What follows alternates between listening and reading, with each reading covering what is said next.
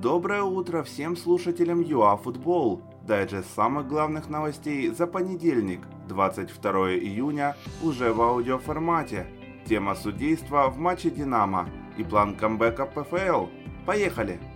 Киевляне обыграли Колос со счетом 2-1 и вернулись на второе место в УПЛ. С игры ни одного мяча забито не было. Арбитр назначил 4 пенальти, 3 игроки реализовали. Тема судейства в этот раз особо болезненна и скандальна. Сергей Бойко постоянно останавливал матч, потерял нити игры, ВАР не помогал, а тормозил развитие событий. Арбитр откровенно испортил последний поединок 27-го тура УПЛ.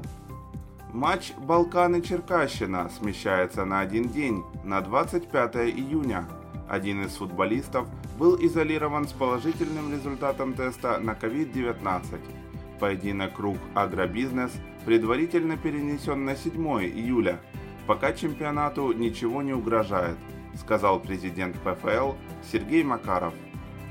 На посту наставника Львова Егиша Меликяна сменил грузинский специалист Георгий Цецадзе.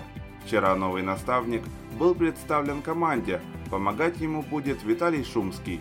Вместе с командой Самтредия 45-летний специалист выигрывал чемпионат и суперкубок Грузии. Бернли не смог оказать сопротивление Манчестер Сити в 30-м туре АПЛ. Подопечные Гвардиолы продемонстрировали отменную форму и камня на камне не оставили от бордовых 5-0.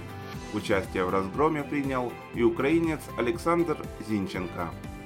Это были все актуальные новости за понедельник, 22 июня.